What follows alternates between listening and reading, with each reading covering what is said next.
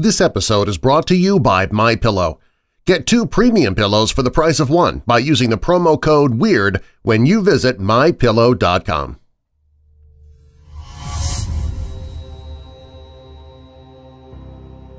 Among all the mysterious beasts, creatures, and monsters said to lurk in the wild places of our world, there are occasionally those that go beyond the merely strange to plant themselves firmly into the territory of the almost absurd.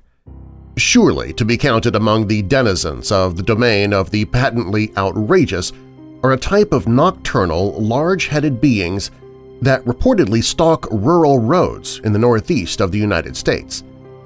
These creatures are said to look more or less human, but with a sickly pallor and enormous, almost comically oversized craniums, often also mentioned as possessing sharp, shark-like teeth that sit atop their slight, emaciated frames.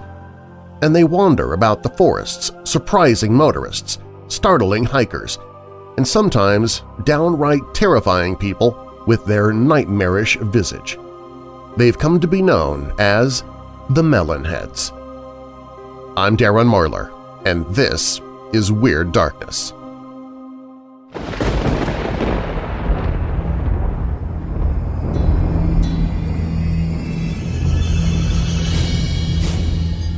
Welcome, Weirdos! This is Weird Darkness. Here you'll find stories of the paranormal, supernatural, mysterious, macabre, unsolved, and unexplained. If you have a dark tale for me to tell, you can share it with me at WeirdDarkness.com. Be sure to subscribe if you've not done so already so you don't miss a single episode. And if you already consider yourself an official weirdo, please help me get the word out by sharing a link to this episode to your social media. And thanks for doing so. Coming up in this episode of Weird Darkness.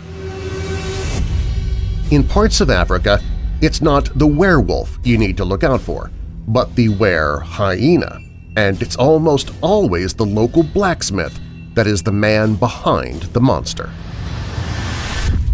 Does the Vatican have a device that allows them to see in the past and the future? Some believe they do. And if it were to ever fall into the wrong hands, it could then create the scariest dictatorship the world has ever seen. Some fathers will do whatever it takes to protect the virtue of their daughters.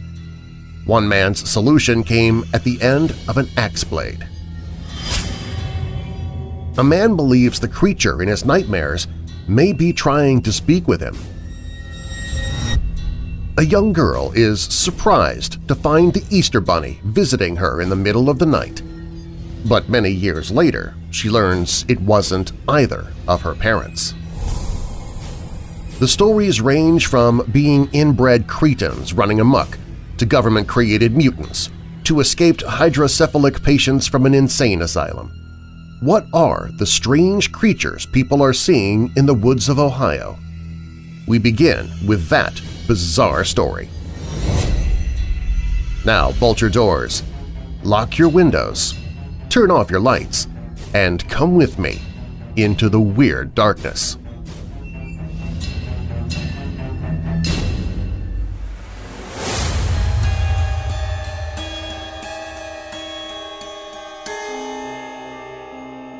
Such tales of something very bizarre lurking in the woods come to us from the wilds of the state of Ohio, where we have stories of an incredibly strange tribe of pale, bulbous-headed, freakish-looking cannibals that have long been said to stalk rural areas in and around Kirtland and Chardon, Ohio, and have come to be known as the Melonheads.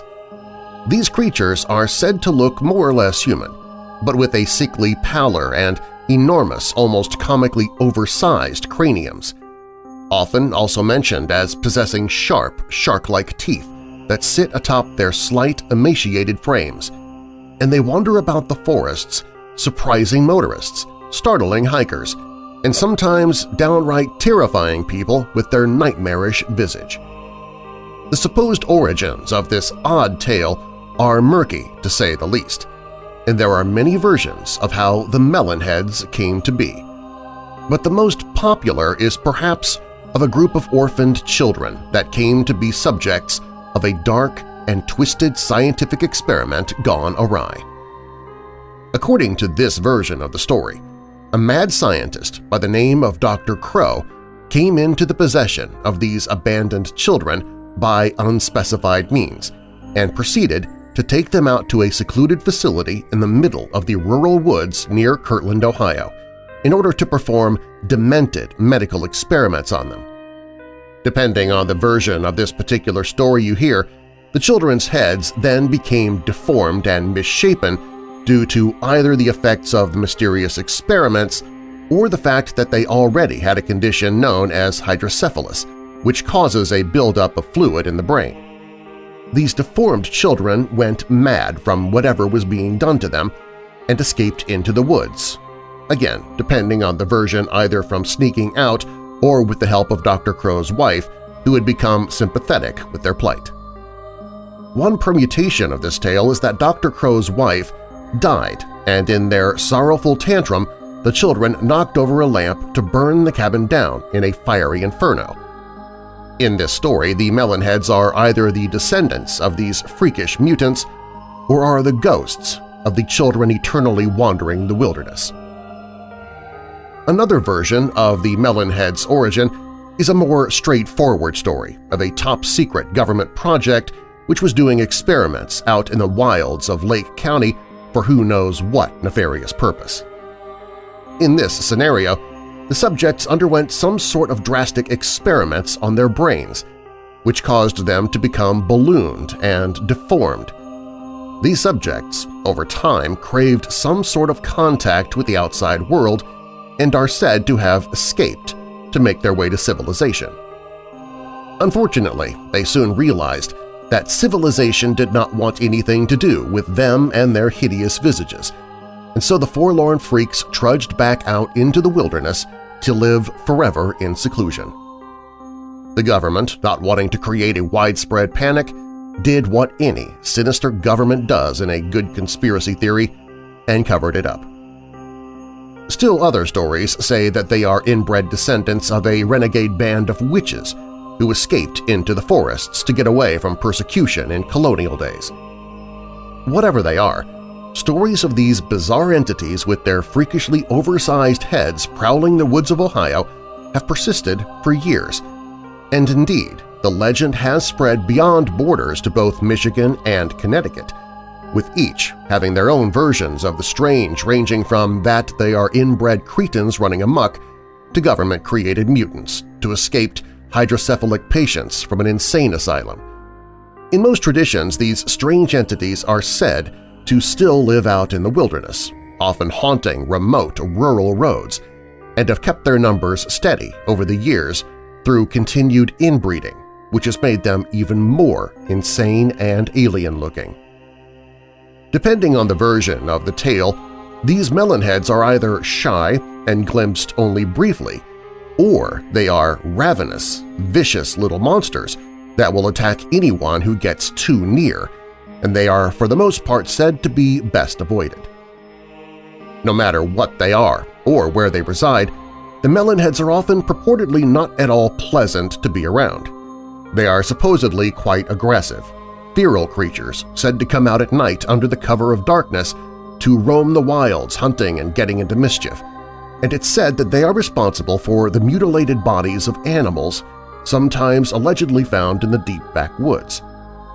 They're also said to terrorize or even kill and eat people who wander into their territory from time to time, even each other on occasion, with those who have disappeared in Melonhead country sometimes said to have fallen victim to the vile creatures. Stories and reports of eyewitness accounts of encountering these outlandish beings are numerous. One popular tale is that of a group of teenagers who were traveling through prime Melonhead territory in Wickliffe, Ohio in 1964 when they passed by one of the bizarre creatures standing by the side of the road, just staring at them. When they slowed the car down to get a better look, the creature scurried off into the wilderness, and the teens decided to give chase. They made their way through the brush and trees until they allegedly came to a clearing in which sat an old-fashioned house with an older couple sitting leisurely on the porch, with several of the melonheads milling about them in a surreal scene none of the teens could quite believe. One of the teens asked the man what was going on, and he wove a bizarre tale indeed. He apparently told the teens that he had once been a nuclear scientist during World War II and that the radiation he had constantly been exposed to had caused his children to be born deformed with their bulbous heads.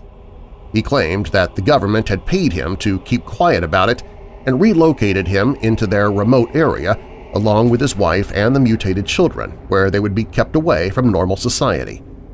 The man made them promise not to tell of the location of the house and sent them on their way. Of course, teens being teens, they supposedly immediately told all of their friends about how they had run into the legendary Melonheads, and a group of them went out to find them. As they drove along the lonely road towards the house, they then apparently were stopped by a large group of police officers, which was surprising as they were in the middle of nowhere. The cops asked what they were doing out there, and when the subject of melonheads came up, the police adamantly insisted that this was just an urban legend and they had best head back. When the teens refused, they were then allegedly taken to the police station, and their parents came to pick them up. The teens would later claim they had been doing nothing wrong and that they had just been driving, minding their own business, making them suspect that a cover-up was going on. Bizarre reports like this have come in sporadically all the way up to the more modern times. In an account published in Weird U.S., your travel guide to America's local legends and best-kept secrets, in 2001 a witness known only as Tony claims that he'd been out traveling the dark roads of Melonhead territory in Chardon, Ohio, actively trying to find any truth to the legends. Up until then he had driven back and forth along these remote roads and found nothing except the still dark and quiet trees of the forest. But as he was about to leave, he claims that he looked out the windows to have seen one of the creatures running alongside his car, going around 40 to 50 miles per hour. Interestingly, rather than being a short, dwarfed being as the legends say, he described this one as standing perhaps 5 foot 7, although with the same spindly limbs and outsized heads as in the lore. The creature apparently kept pace with the vehicle for quite a time, veering off back into the woods. He would say of the incident thus, It didn't look like anything like I've heard in the stories. He looked about the same height as me, 5 foot 7 inches, was wearing brown pants which were ripped up and where the seams would be it was held together by what looked like corn husk. He wore a white shirt with brown and red stains all over, hoping the red stains weren't blood. Its head was a very light brown tint. It had two holes in the side of its head which I think were ears. Its head was swelled up and its eyes were very big-looking. Just as we turned a curve, it jumped into the woods. That's my story of the Melonheads. In yet another relatively recent account, a woman named Kelly Top Bedrosian claims that she had a run-in with the Melonheads as she was poking around the abandoned Felt Mansion in Laketown Township in Allegan County, Michigan. While exploring the ruins of the old estate with some friends, she says that she happened to spy a man standing some distance away and that she soon realized that there was something rather off about him. His head seemed to be larger than it should be, and then he began walking towards them. She would say of the rest of the encounter, Not knowing who this man could be, my friend yelled, Hello! to try and be friendly. But all we got was a loud grunt, and the man continued to walk towards us, but now at a faster pace. At this point, the same idea hit all of us and we all started sprinting towards our car. We scrambled in and peeled out of the parking lot at full speed, not slowing down until we were several miles from the mansion. Another account, this time from the Creepy Cleveland archives, was posted in 2009 by a witness who calls himself J.B. He claims that as a child he used to live by the woods of Wisner Road, Ohio, near a place called the Lundgren Barn. It was here that he would have his unusual encounter, which he would describe thus. It was an early autumn night, around 10 p.m., when I heard my dog bark and I ran outside to see what was going on. When I went outside to see what the commotion was all about, I found my dog lying there bleeding. I looked towards the woods and saw what I believed to be a small figure with very pale skin and a large head.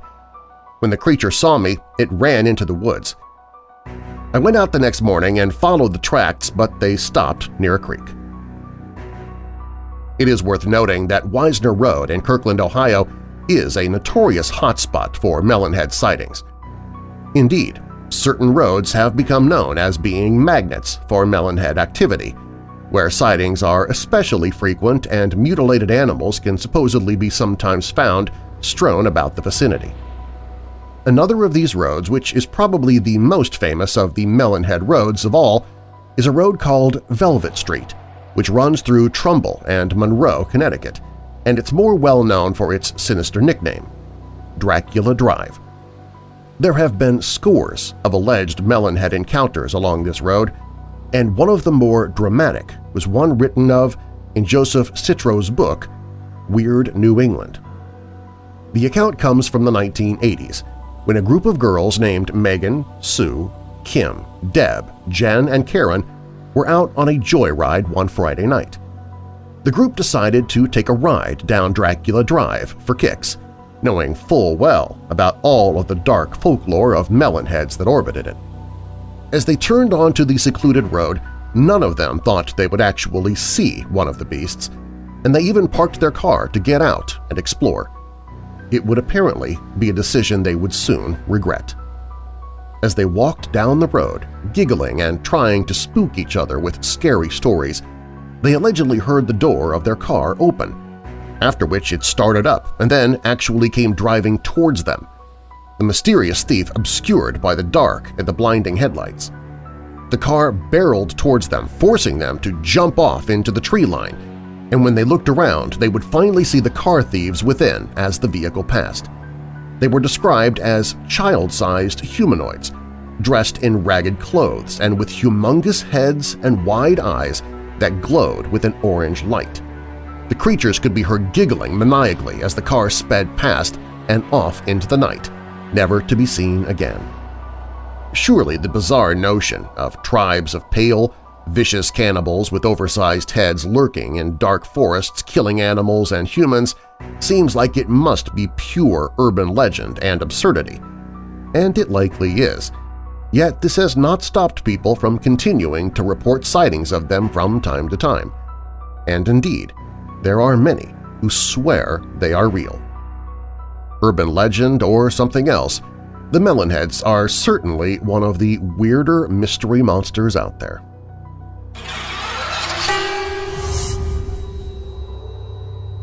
Conspiracy theories will continue to live with humanity, probably until the end of mankind on Earth. Of course, not every theory stands the chance of being true, but remember the old saying that in every rumor there is a little bit of truth. At the headquarters of the Roman Catholic Church, the Vatican has been embroiled in many conspiracy theories. One of these theories is that the Vatican has a secret device called the chronovisor which it uses to look into past and future events. In the late 19th century, the English author H.G. Wells published his science fiction novel The Time Machine. Although the work was fiction, it attracted interest in both the scientific and pseudoscience community. The novel became popular to the extent that some physicists believed traveling through time is possible. Although time travel still remains a controversy among the scientific community today, some scientists have proven the mission possible.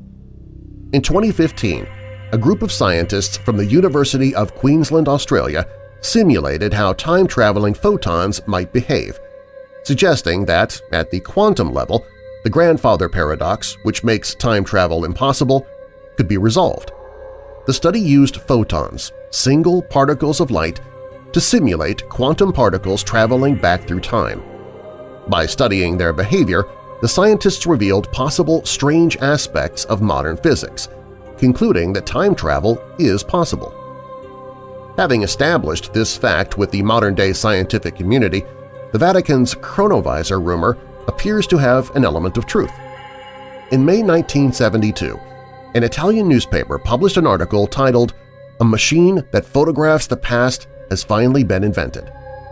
The article alleged that the machine capable of this extraordinary task is called the chronovisor and was invented by Vatican insiders. The article further revealed that the device enables its user to observe future as well as past events and that the machine the Vatican possessed is one of the greatest guarded secrets humanity has ever had. This article was the first to shed light on the chronovisor publicly. But as for those familiar with activities that go on inside the Vatican, the article wasn't surprising. According to details of the article, many scientists contributed to the building of the chronovisor in the 1950s under strict supervision of the Vatican. Father Pellegrino Maria Ernetti, an Italian physicist who later became a priest, is said to have led the project. He received technical and important information from Nobel laureate Enrico Fermi and the famous rocket scientist Wernher von Braun. The article described the machine as a small object that is equipped with a number of antennas, composing entirely of precious alloys, cathode tubes, some dials, and levers.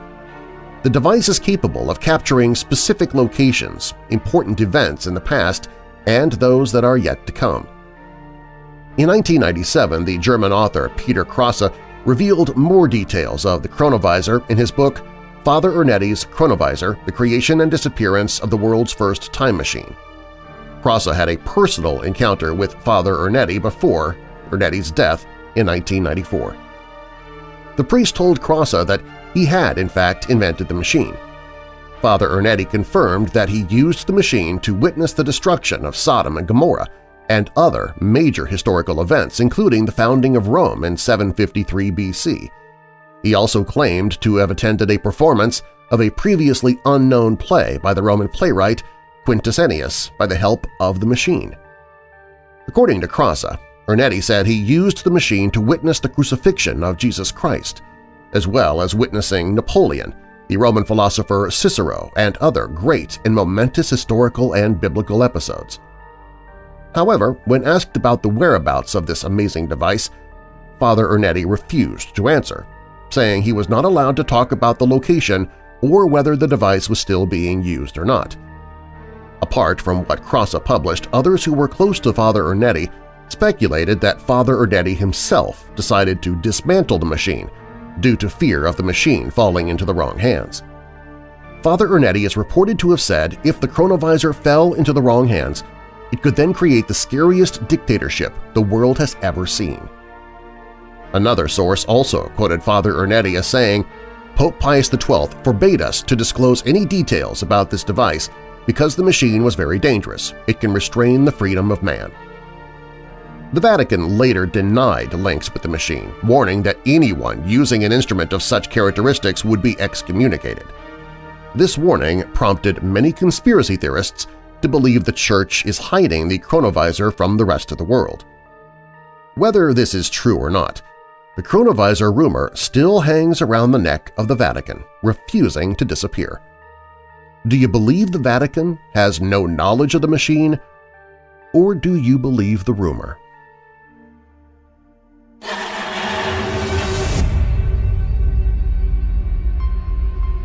The United Kingdom is home to the eerie, body-morphing creature known as the Phantom Black Dog. On rare occasions, people have described the mysterious red-eyed dogs taking on multiple forms, including large cats and even bear-like animals, and walking upright, no less. The United States has its very own supernatural equivalent of the phantom black dog. It's the morphing and mysterious coyote. Far less well-known is a somewhat similar creature that lurks and roams within the continent of Africa. It's known as the were hyena, it's a beast that some believe is actually a human who becomes a hyena. Others, meanwhile, teach that it's a hyena which has the ability to take on human form.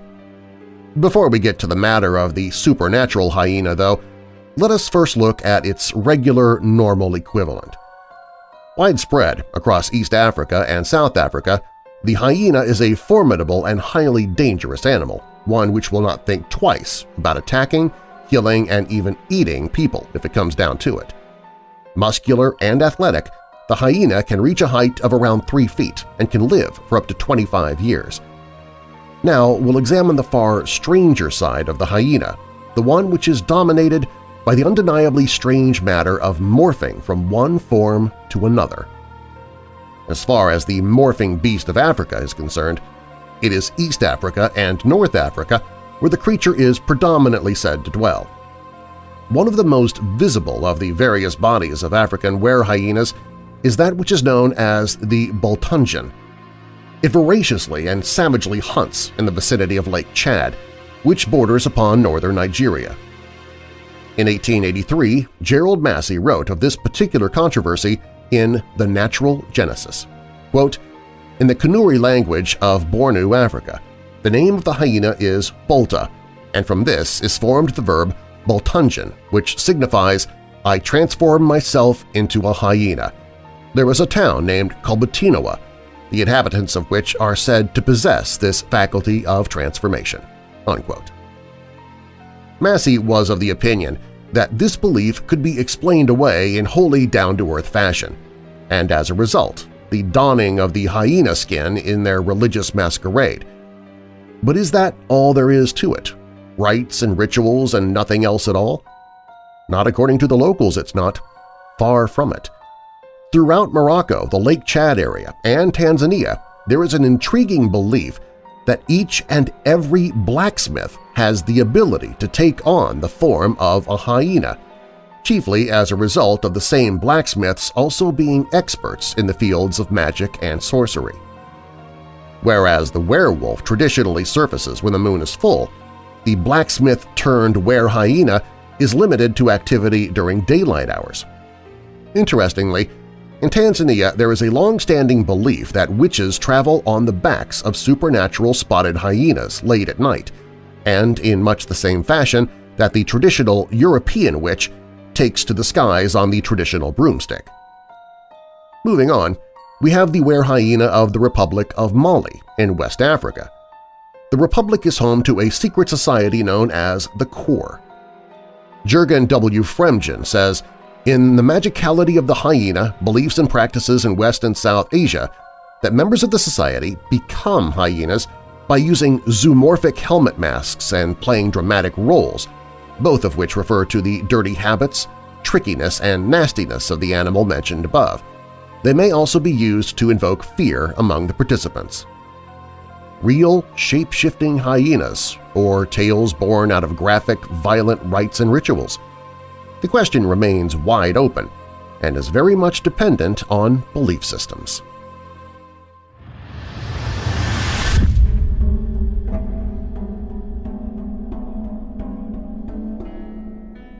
When I was younger, I used to live by the woods and could see a cemetery from my back porch.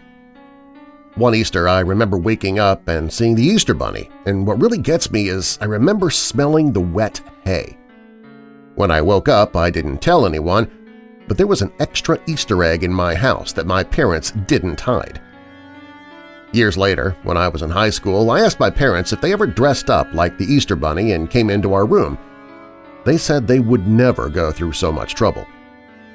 Then my younger sister, who I shared a bunk bed with when this happened, said she remembers when the Easter Bunny came into our room and made a remark about the hay smell. I was terrified that we both remembered seeing a person dressed as a bunny in our room. To make it even stranger, I told the friends I sat with at lunch what happened. One of the girls was my neighbor across the street, she told me one Easter, a long time ago, she looked out her window during the night and saw the Easter Bunny standing in her driveway. I had chills. To this day, I am terrified of people in rabbit costumes. Thursday, December 13, 1877, began as an ordinary day for Alfred Jones, a 72-year-old farmer in Linville, Ohio. He walked to Brownsville and returned home about 11, had lunch, sat down to relax, and dozed off. He awoke when he heard the sound of squeaking shoes coming from the back porch. He had heard that sound before and thought it meant his daughter was up to no good.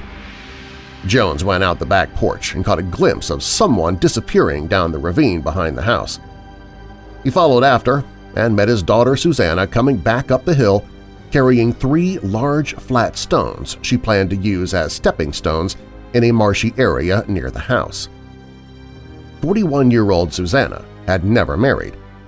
After her mother died 21 years earlier, she stayed to keep house for her father. She had recently joined the Lutheran Church, against her father's wishes, and he suspected that she was inappropriately intimate with several of their married neighbors. Jones helped his daughters carry the stones up the hill, then suddenly turned and said, "'You had a man over there!' "'Father, you accuse me wrong,' she replied. Enraged, Jones picked up a hatchet lying nearby and began assaulting Susanna with it. She warded off the blows and managed to run about 50 yards before he caught up to her. After a brief struggle, Jones overpowered Susanna, raining blows with the hatchet until she lay dead in a pool of her own blood. He hid the bloody hatchet under the house and put his blood-stained coat and shirt in an ash barrel. Inside the house, he cleaned up and put on his best clothes, then walked 12 miles into town where he surrendered to Sheriff Schofield. At first, the sheriff and his men laughed at the old man confessing to murder, thinking he must be drunk. Jones denied that he was drunk, saying, I'm a Virginian, and it's Virginian grit when a man has broken the law to give himself up and suffer the penalty. The sheriff took Jones into custody, then went out to his farm to see for himself. He found Susanna dead on the ground, and he and his men located the hatchet and bloody clothes. Alfred Jones was indicted for first-degree murder, but it was assumed that he was insane. Neighbors had known Susanna Jones as an industrious, amiable, and intelligent woman who took good care of her father. There was not the slightest ground for her father's suspicion of adultery. But Jones remained convinced that his daughter had done wrong and used the Bible to justify killing her. He said he had read the scriptures three times and they declared whoever committed adultery should be put to death. It was his duty to kill her. While acknowledging the enormity of his crime, Jones showed no remorse. He asked the sheriff if he would be compelled to pay for his board and lodging while in prison and thought it best if he were hanged as soon as possible. The Stark County Democrat said, Alfred Jones, the Linville murderer, if not a lunatic, is an idiot. At his trial the following April, Jones was treated as sane, but was not sentenced to death. He was convicted of second-degree murder and spent the remainder of his life in the penitentiary.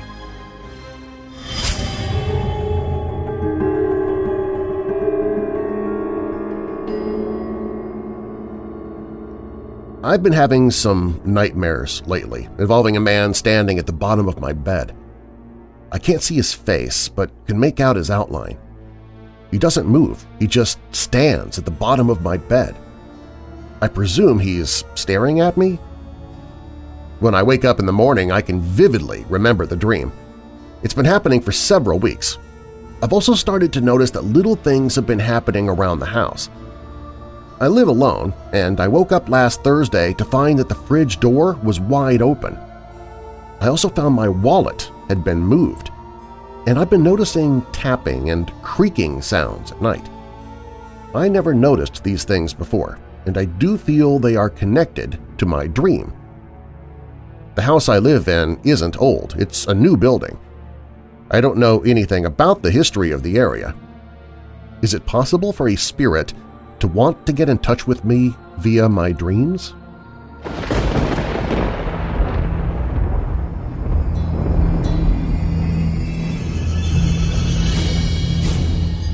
Do you have a dark tale to tell? Share your story at WeirdDarkness.com and I might use it in a future episode. If you like the show, please share a link to this episode on all your social media.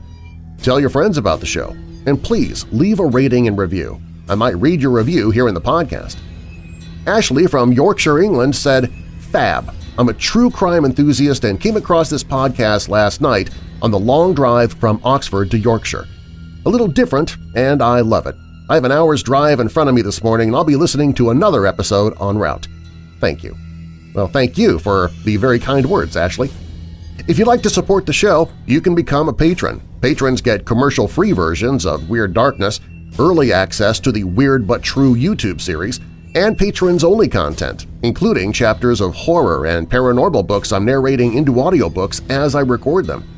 I'm currently narrating the audiobook Into Darkness by Jason R. Davis, and you can hear all the chapters I've already narrated when you become a patron at WeirdDarkness.com. The following stories from this episode are purported to be true, and you can find links in the show notes. Lesser-known Morphing Monsters, the shapeshifter hyena, was written by Nick Redfern. The Vatican's Chronovisor was written by Amando Flavio. The Linville Murderer was written by Robert Wilhelm. Spirit Communicating Through My Dreams was written by Ari Lancaster. The Easter Bunny Creeper was posted anonymously at WeirdDarkness.com.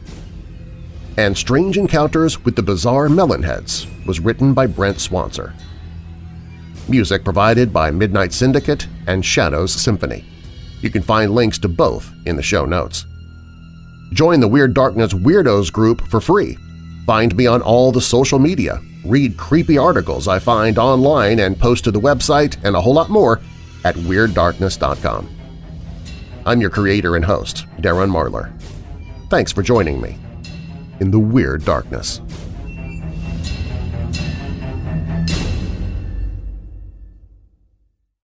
This episode of Weird Darkness was brought to you by my friends at MyPillow. They gave me the opportunity to try out a My Pillow for myself to see if I liked it, and boy did I! It stays cool all night long. I'm no longer waking up at 3 a.m. to flip to the cool side of the pillow. My pillow keeps its shape. I don't have to reshape my pillow in the middle of the night. It comes with a 60-day money-back guarantee, so if you try it and you decide to return it, you can, no problem. If you keep it, and you will, it comes with a 10-year warranty. You have, a, you have a pillow that comes with a 10-year warranty? I highly doubt it. And one of the great things about this is you can throw it into your washer and dryer when it gets dirty, and it comes out like new again. You can't do that with any other pillow on the market. Well, right now, you can get two premium My Pillows. Those are the really good ones. You can get two premium My Pillows for one low price. Just go to MyPillow.com and then enter the promo code WEIRD. That's MyPillow.com and then use the promo code WEIRD or call 800-945-7192. That's 800-945-7192 or MyPillow.com and be sure to use that promo code WEIRD.